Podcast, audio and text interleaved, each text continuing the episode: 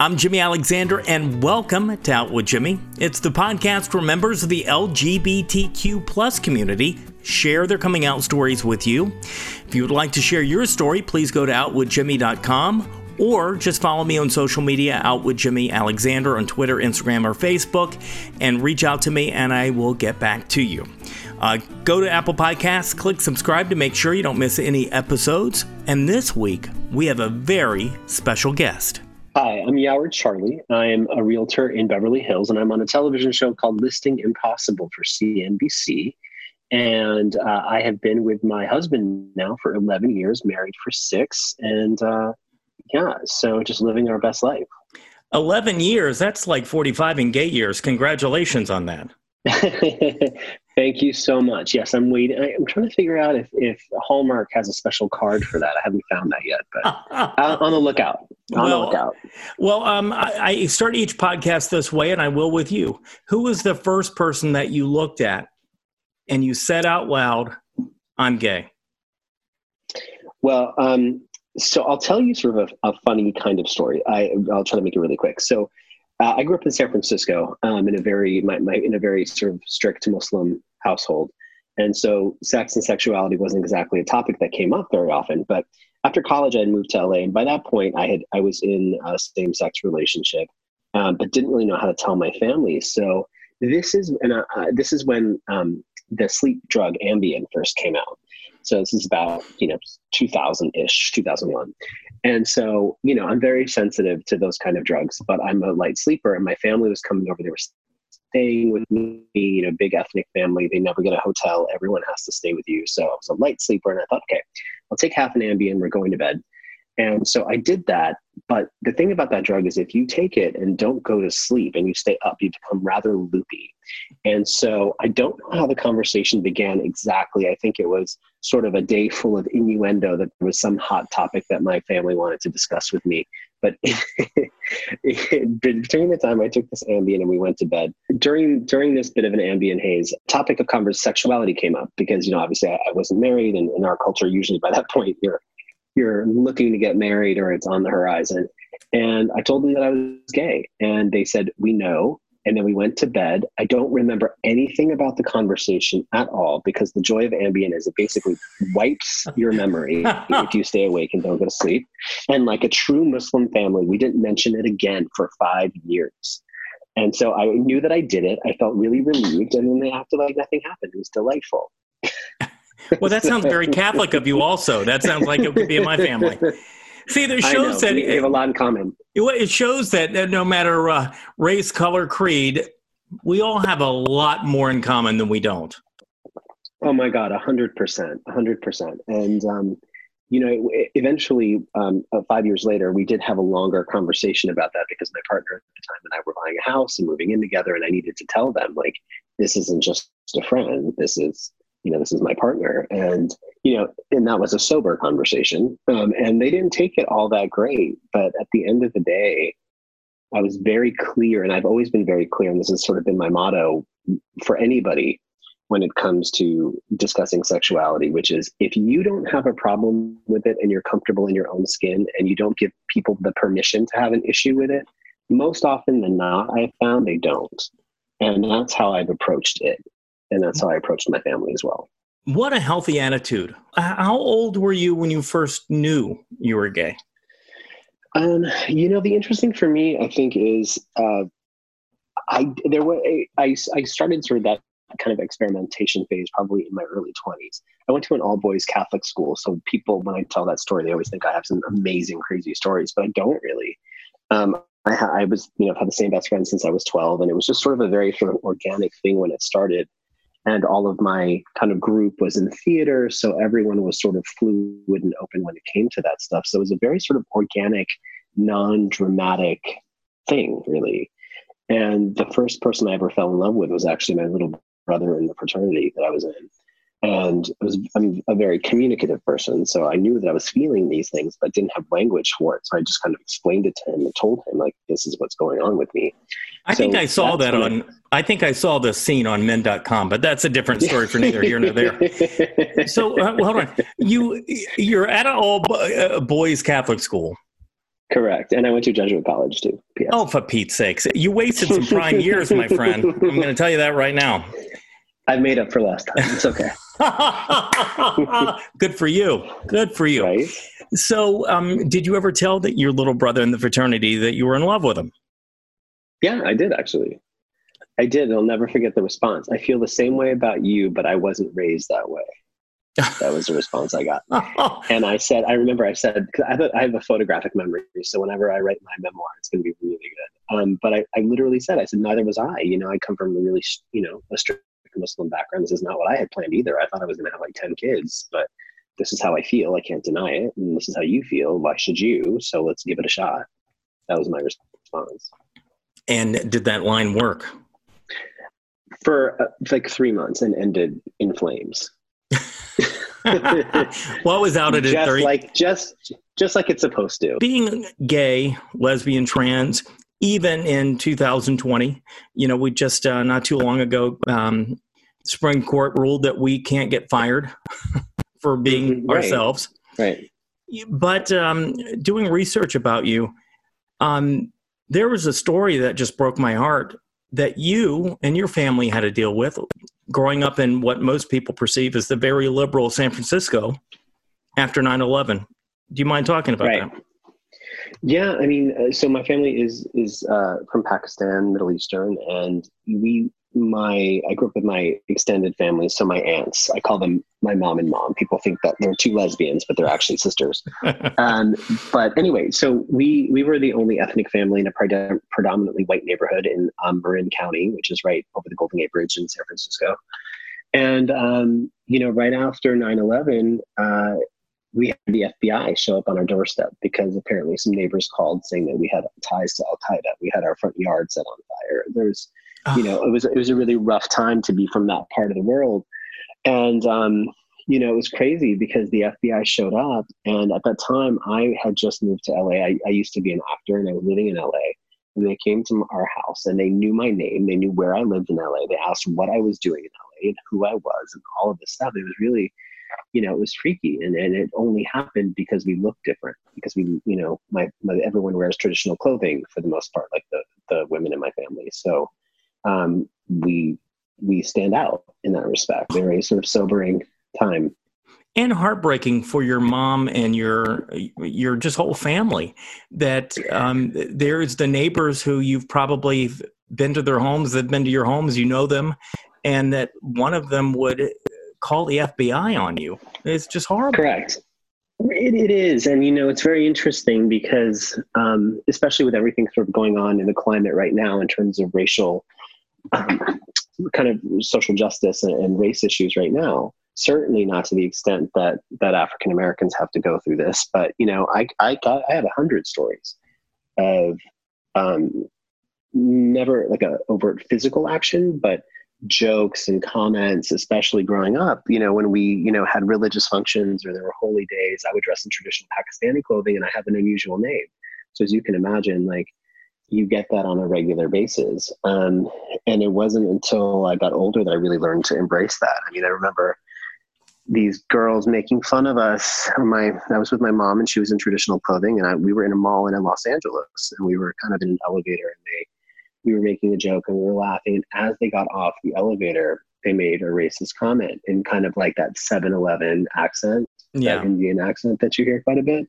I literally stopped the elevator, held it open, and I said, Just so you know, we don't have that accent. We were born and raised here. And I'm pretty sure collectively we have more higher education than everyone of your family. So I would encourage you next time, before you make a racist comment, know your audience. Ugh. Try not to get mad at people um, and I think this comes again from growing up in San Francisco, going to a very diverse college, and you know, I was I was a resident advisor for many years when I was there, so we had to go through a lot of um, multicultural training and being just someone that people would come to for questions about what is it like to be from a different place and how you know in terms of assimilation and in terms of you know keeping your cultural identity and all this. So I feel like I've I have a good grounding in that. So I, when people say, well, I don't really see there to be an issue, I said, you know what, it makes sense. Your background, like, why would you? But here, let me give you an example. And just, you know, this is one of a, a million examples, but let me give you a couple that you can go, oh, I didn't think about that, or oh, I don't didn't see that before. And I think uh, you know, which kind of ties back to sort of when marriage equality was a big issue. I always try to tie it back in sort of a non-threatening way to say, well, look at it this way. You know, you you know Jason and, and I, and we don't threaten you, and, and we're we're some of your closest friends, and you have us over for dinner. Imagine if if we were fired, if our employer just said, you know what, we want to fire you because we don't believe in your lifestyle, that could happen. Imagine if uh, we wanted to adopt, and the agency right now can tell us no. And when I tell them that, they're like, well, that's not right. And I'm like, I know. That's why I really need you to vote in November. I said, I understand my issues aren't yours, but these are sort of basic human rights. And if we could all get them, I think that would be good. And so I, I always try to yes kind of connect it with a personal story, you know? Well, you know, what's beautiful about that is um, there's two little things. Uh, one is you can't see behind me, but one of the, the portraits behind me is of Harvey Milk. Mm-hmm. And Harvey Milk's line about how why it's so important for people to come out. Because the more people who come out, you realize it's not the deviance that you they would say that gay people were back, you know, 30, 40, 50, 60 years ago. Right, right. That it's your brother, it's your sister, it's your neighbor, it's exactly. you and your husband. Right and yeah, yeah. and then the other part i and i and people laugh when i ta- uh, mention this couple the gay couple i think have helped our our cause so much is mitch and cam from modern family. And the reason is that you know my joke is about it is they didn't on the show they didn't have problems about poppers or going to the leather bar or going to brunch which you know stereotypical um, gay couple issues that you you know that the other side you know says there are. What you saw is they had normal couple problems that any couple could relate to. Right exactly. Um, no, that's like, true it's like when I got married, I thought for a long time it'd be easier dating men than women. But then when, when I got married, I real I didn't realize how many things I did wrong, like loading and unloading the dishwasher. Apparently, I'm not good. At Same problems, same problems, same challenges. exactly. so, who was the first celebrity crush you had? Ooh, ooh, that's a hard one the only celebrity that I've been kind of a, and this is going to be a total downer for for what you're looking for, but the only celebrity that I've had a huge like obsession with my whole life has been Madonna. That's the only one. Like That's... everyone, celeb, celebrities for me have never been like a thing. I've never like, you know, see. Oh, I take that back. Maybe Armie Hammer, but that's a more recent thing. That's and that's like totally 100% understandable. Superman or the Lone Ranger. Right. Um, you see, I have a type. Basically. You do. You do. It's very square jaw. Right, um, exactly. Now, Madonna. Now, tell us about your wedding. So we we we've been married twice, but the the the as I like to say, the one that was free occurred um, in January six years ago. Um, a friend of mine was casting the well. Let me, let me back up. So marriage equality had just passed about seven years ago, actually. And about six months later, the producers of the Grammy Awards wanted to do a segment for marriage equality. And there's a song uh, by Macklemore and Ryan Lewis called Same Love, which ended up becoming like kind of a marriage equality anthem of sorts. And it was nominated for several Grammy Awards. And so they wanted, they had this idea of marrying several couples on the Grammy Awards. And so a friend of mine is a casting director, and he coincidentally was invited to um, my wedding, my my other wedding, the expensive one. And he called us and said, "Hey, I have an opportunity for you. Would you be interested in getting married on the Grammy Awards?" And our initial reaction was no. And the reason that I said no is, um, you know, I'm, I'm a realtor and it's sort of like um, I work in a luxury market. And because of a couple other projects I've done, you know, we get approached to do reality shows quite a bit. And I'd always said no. And Jason is a very private person. And so we've just kind of avoided that kind of thing as a couple. And so when they we said no, my friend was like, "You're a crazy person. I'm going to wait a week and call me back and, and tell me you're doing it." And I said, "Okay." So we thought about it. We thought, you know, it's the Grammy Awards. It's a big deal. This isn't some like cheesy reality show. Like we'll be we'll be taken care of, and it's kind of a major moment, and we'll regret it if we say no. So we said yes, and um, they would not tell us anything about it. Um, you know, who was, what it was, how we were going to, nothing. And then the weekend before, they're like, okay, we decided that we're not giving any details to the couples. You just have to show up on Friday for tech rehearsal. And so I called the producer and I said, absolutely not. We're not coming unless you tell us like what's going on. You can't expect us to be legally married and not have any details. And we weren't allowed to tell anybody, by the way, this was happening. So he calls me and says, okay, so I'm going to tell you, but you cannot, got to keep it off social media. And do not tell anybody. I'm like, it's fine. Like, what is it? And he said, you're going to come out during Macklemore and Ryan Lewis's number. Queen Latifah just got ordained for the weekend. She is going to perform the ceremony in the middle of the song. And then Madonna is going to come out and sing Open Your Heart. And I said, okay, that's all I needed to know. Thank you. I'm cool. And he goes, okay, great. See you tomorrow. and I hung up the phone. And Jason was like, well, what did he say? And I told him, he's like, are you okay? Like, are you going to be okay? And I said, do you have any idea that I had just like, since I was 12 years old, I visualized that this lady is going to sing at my wedding, and now it's actually happening. so that's kind of how it worked. And so it was the most wild out of body experience. And I'm really glad. Like, you know, it wasn't real until we walked into the Staples Center, which holds like 20,000 people, just for reference. And we go there for tech rehearsal. And we walk in, and Metallica's on stage finishing their number with like this famous pianist, and the piano's on fire and all this stuff. Now, I guarantee you that you never. Like 30 people. I guarantee you that you never thought that Metallica would be at your wedding. No, crazy. so then it's our turn. And then, you know, Madonna is like 10 feet away from me, just like stretching, super chill, really nice. Macklemore, Ryan Lewis, Queen Latifah, like they're all just hanging out. And I'm like, this is insane. And so I'm glad that we got to see it and be a part of it in dress rehearsal so many times because when the actual moment happened, it was such a rush of energy. And I don't think anyone expected the crowd inside the Staples Center to react the way they did because you had all of these celebrities and musicians like crying and screaming. And it was just, a wild thing. And like as we're walking off, like Paul McCartney is grabbing my hand, and like Ringo Starr gave me a hug, and I'm like, this is crazy. And okay, now you're bragging. You're you're you're just I know. I totally am. I totally am. I totally am. You're correct. but it was the most surreal, bizarre experience. And then, you know, for the wedding, I wore a traditional Pakistani outfit, and Jason was in a tuxedo. And there's a photo of us walking out of the Staples Center, and this photographer took it. And we go backstage and everyone's like celebrating and super excited. And one of the other couples was like, oh my God, you're on the cover of uh, the Today Show um, Instagram page or Twitter page or whatever it was. And I look and it's this photo of us. By that evening, that photo was on the cover of everything. And so if you Google Grammy Gay Wedding, you'll actually see our photo before all the performers. It's hilarious. I'm going to show that right now. Go to um, out with uh, Jimmy on Instagram. You can see it right now. Um, when were you, for the first time, proud to be gay? Um, wow, I've never not been. If that's uh, that makes any sense, but I will say there there have been moments where I'm like, wow, this is so amazing. Like you know, again, growing up in San Francisco, I think you get spoiled, right? So our family actually used to go to the Pride celebrations as a kid because it's very much a citywide thing, a citywide festival.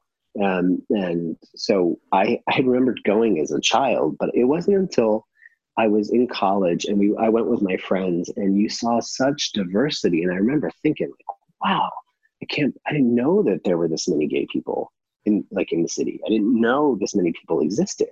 It just made you feel not alone. Like it made you feel really excited that there was such a huge community. I felt that like when I moved to LA for the first time. And um and I saw all of these faces and you know you're sort of used to like your circle of friends or your group of friends are going out to a bar and seeing the same people. And I remember at Pride always thinking like, wow, where did these people come from? I had no idea there were so many. Um, so anytime, anytime I'm, I, that's why I love going to sort of, you know, LGBTQ events and functions. It's just such a sense of camaraderie and feeling like you have something in common with people. Um, so that's, well, you know, what you are, uh, kind of last, answer. What, last week I was proud to have on um, the podcast here um, a gentleman named Deacon Maccubbin who started DC's first Gay Pride Day.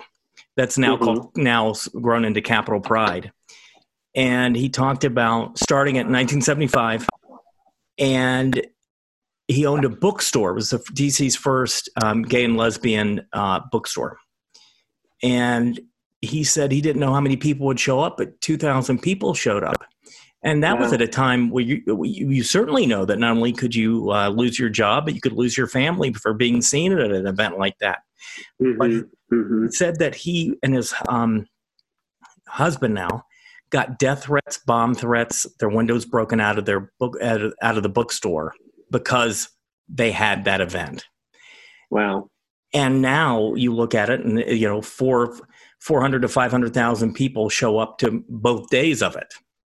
Yeah, and, it's and, it's so amazing how times have changed, and and um, you know, progress, and there's still work to be done. But um, you know, after the Grammys, what I would say the the most profound thing that occurred were the responses that we got. Um, I we both got emails and messages from all over the world, and what moved me the most were these messages from um, predominantly Muslim countries, because again, the outfit that I wore was so distinctive and different that it resonated with people, and um, we were getting emails from places I couldn't even pick out on a map that were like, I'm so happy that I saw that because it's not possible where I live, but it gave me hope that maybe someday I could find that.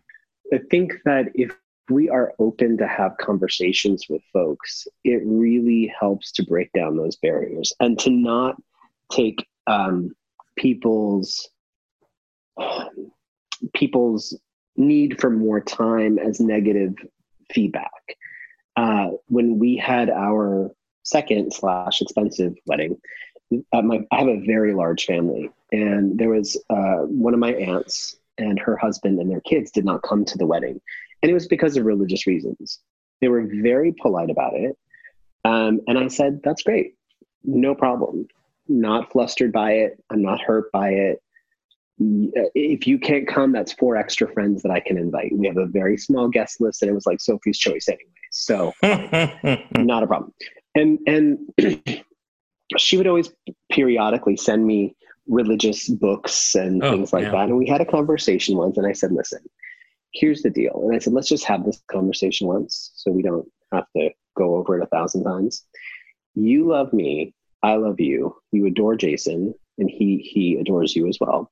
We're not going anyplace. Our relationship is what it is, and I'm going to live this life being who I am and happy. And if God has an issue with that, which I don't think he will, I'll be sure to have that conversation when I get there. But until that happens, you and I are finished having this chat. she was like, Well, yeah, but and I said, No, no, no, no, no, no, no. we are done. We are going to have mutual love and respect and agree to disagree on this topic. And that's it. And that's all we've ever said about it. When you uh, got into acting, now you come from mm-hmm. a, a family of uh, show people, as they say. I right. mean, your your grandfather a, a legend, um, and you decided to go into show business yourself. Now, when you did that, were you out, or did you, or did people know?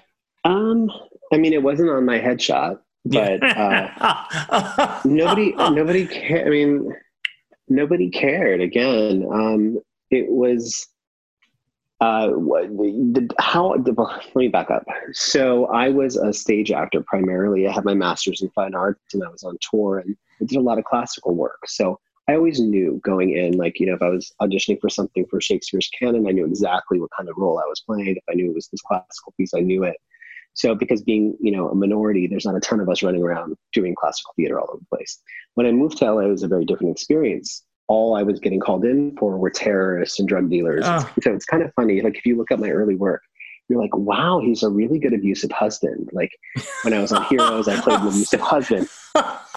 when, when I, oh no, I, it's true. When I was on, um, I think it's the Dark Eyebrows. Um, uh, kind of gives it away. Poor um, Jason. Um, I, I, hope it, I hope you're not a um, one of those uh, method actors. No, no, no. Okay. Only on TV. Only on TV. Um, so you know, stereotypically, we got the terrorists, the drug dealers, and then there'd be like doctor and engineer kind of thrown in, and um, that's just sort of my career path. So the idea of being out was never, never an issue. I mean, I wasn't, uh, I wasn't a known name or a known commodity, so it didn't really matter to anybody. You miss acting.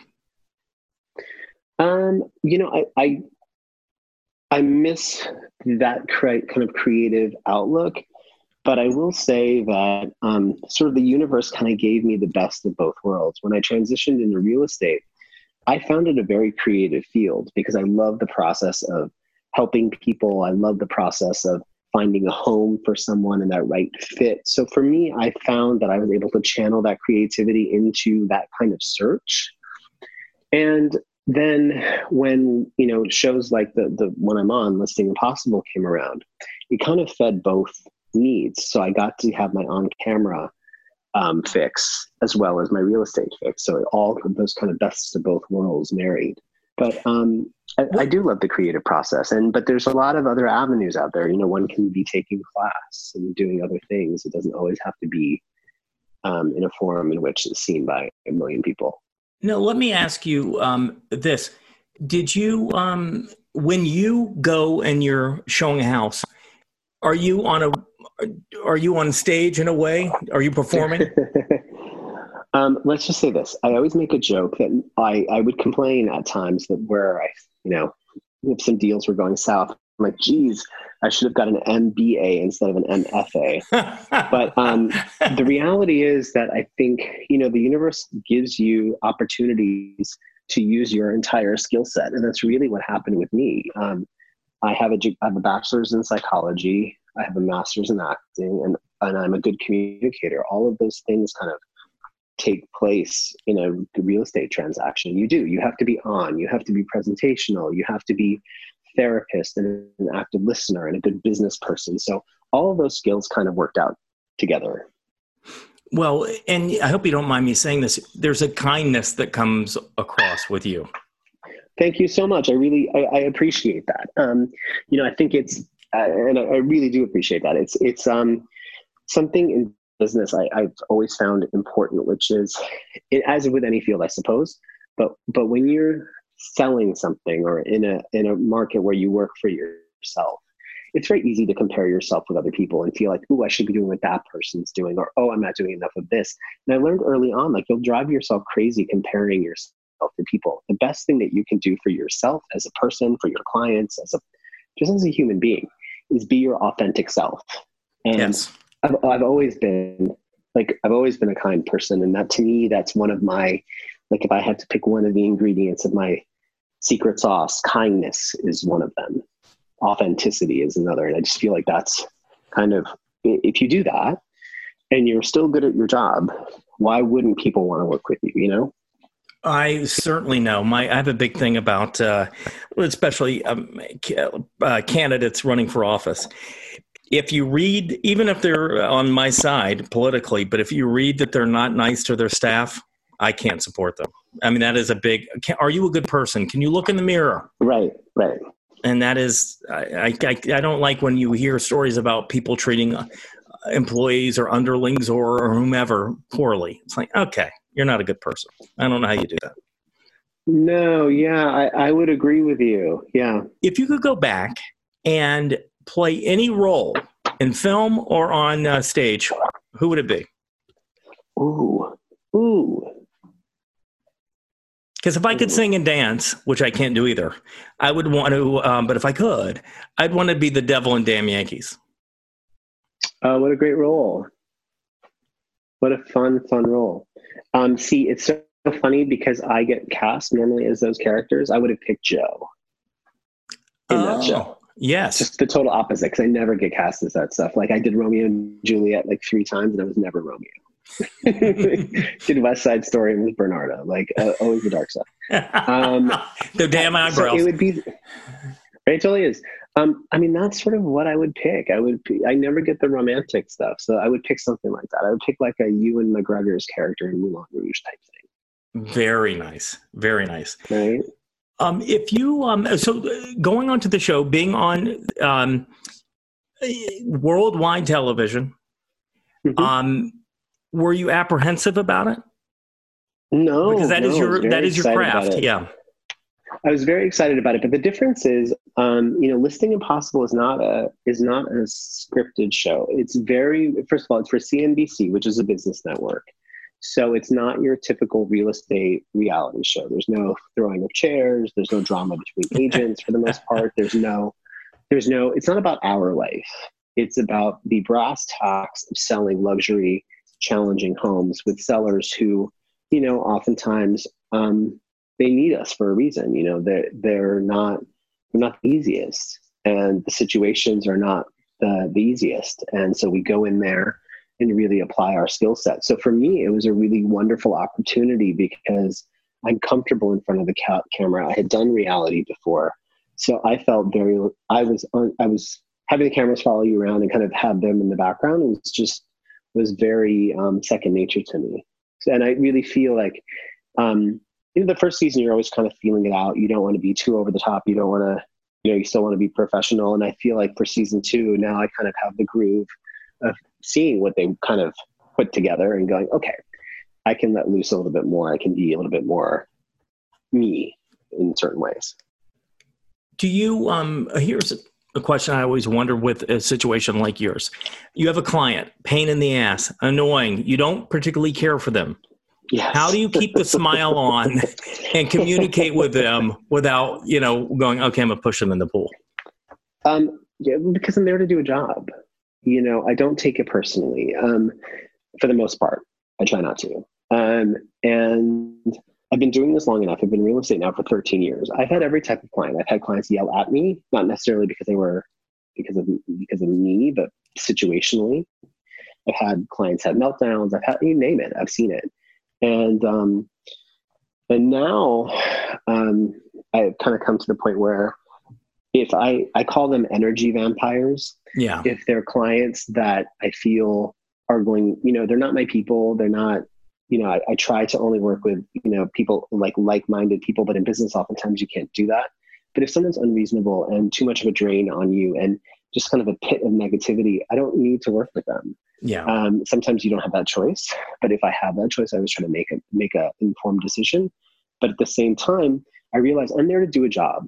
I don't take it personally. I do the best that I can do, even if I find that client challenging or difficult or whatever.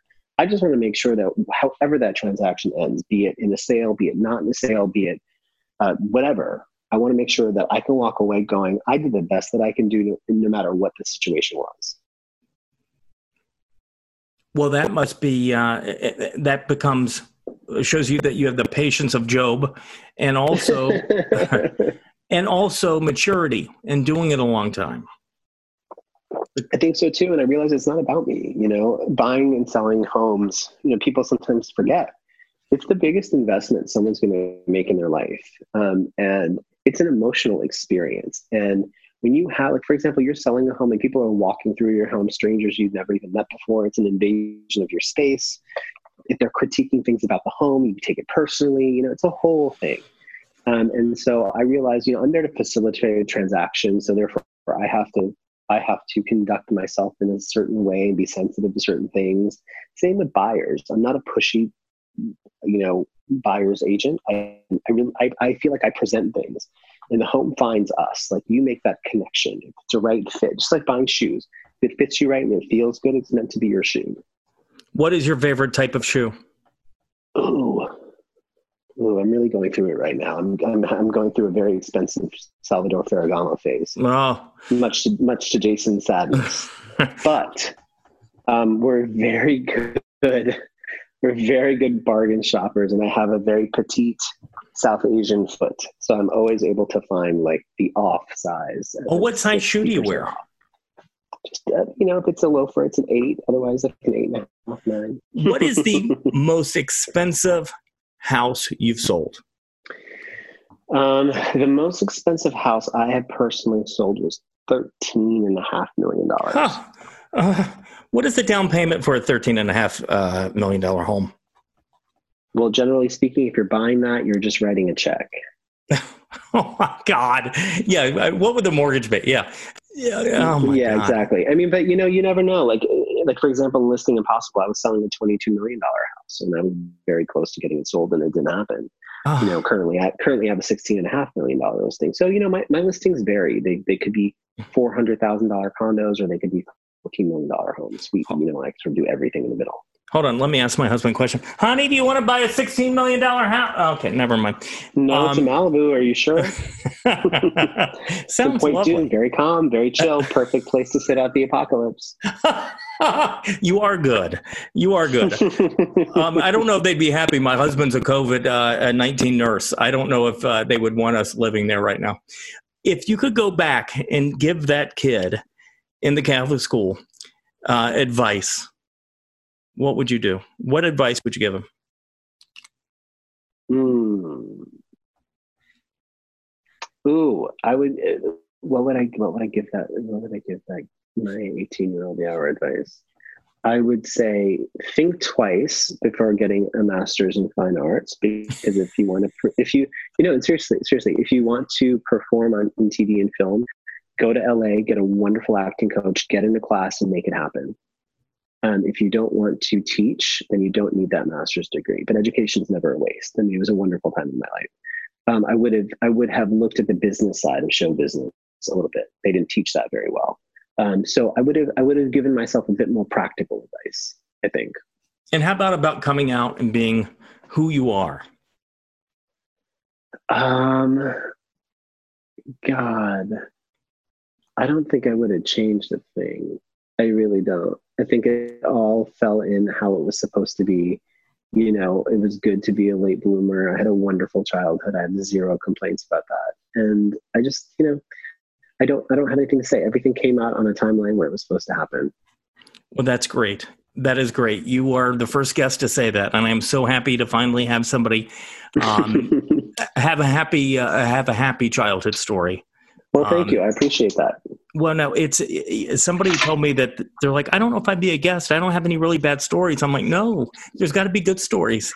That it, it proves to people that you can have a happy childhood. You can have a happy life. So I think it's great. No, I think it's important because you know, oftentimes when I speak to people, and I do respect other people's stories and their journeys, and when I hear horrible stories regarding you know people's childhood or, their coming out experiences, I always I, I can definitely I feel bad for them, and I, I wish I wish it would have been different. Um, but for me, there's really very little that would change. I mean, I think it all happened how it was supposed to happen. It's so nice talking to you, and I appreciate your time and your patience today. Give Jason our best and take care of those shoes. I will. Take care. Again, thank you to Yawar Charlie. You can find him on social media Y A W A R C H A R L I E. What a great guy, and I can't thank him enough for his time today. Also, thanks to WTOP and Julia Ziegler for helping us out here on Out with Jimmy, and especially thanks to you for listening. And remember, you'll never know when the last time you'll be able to tell somebody you love them. So go ahead and do it.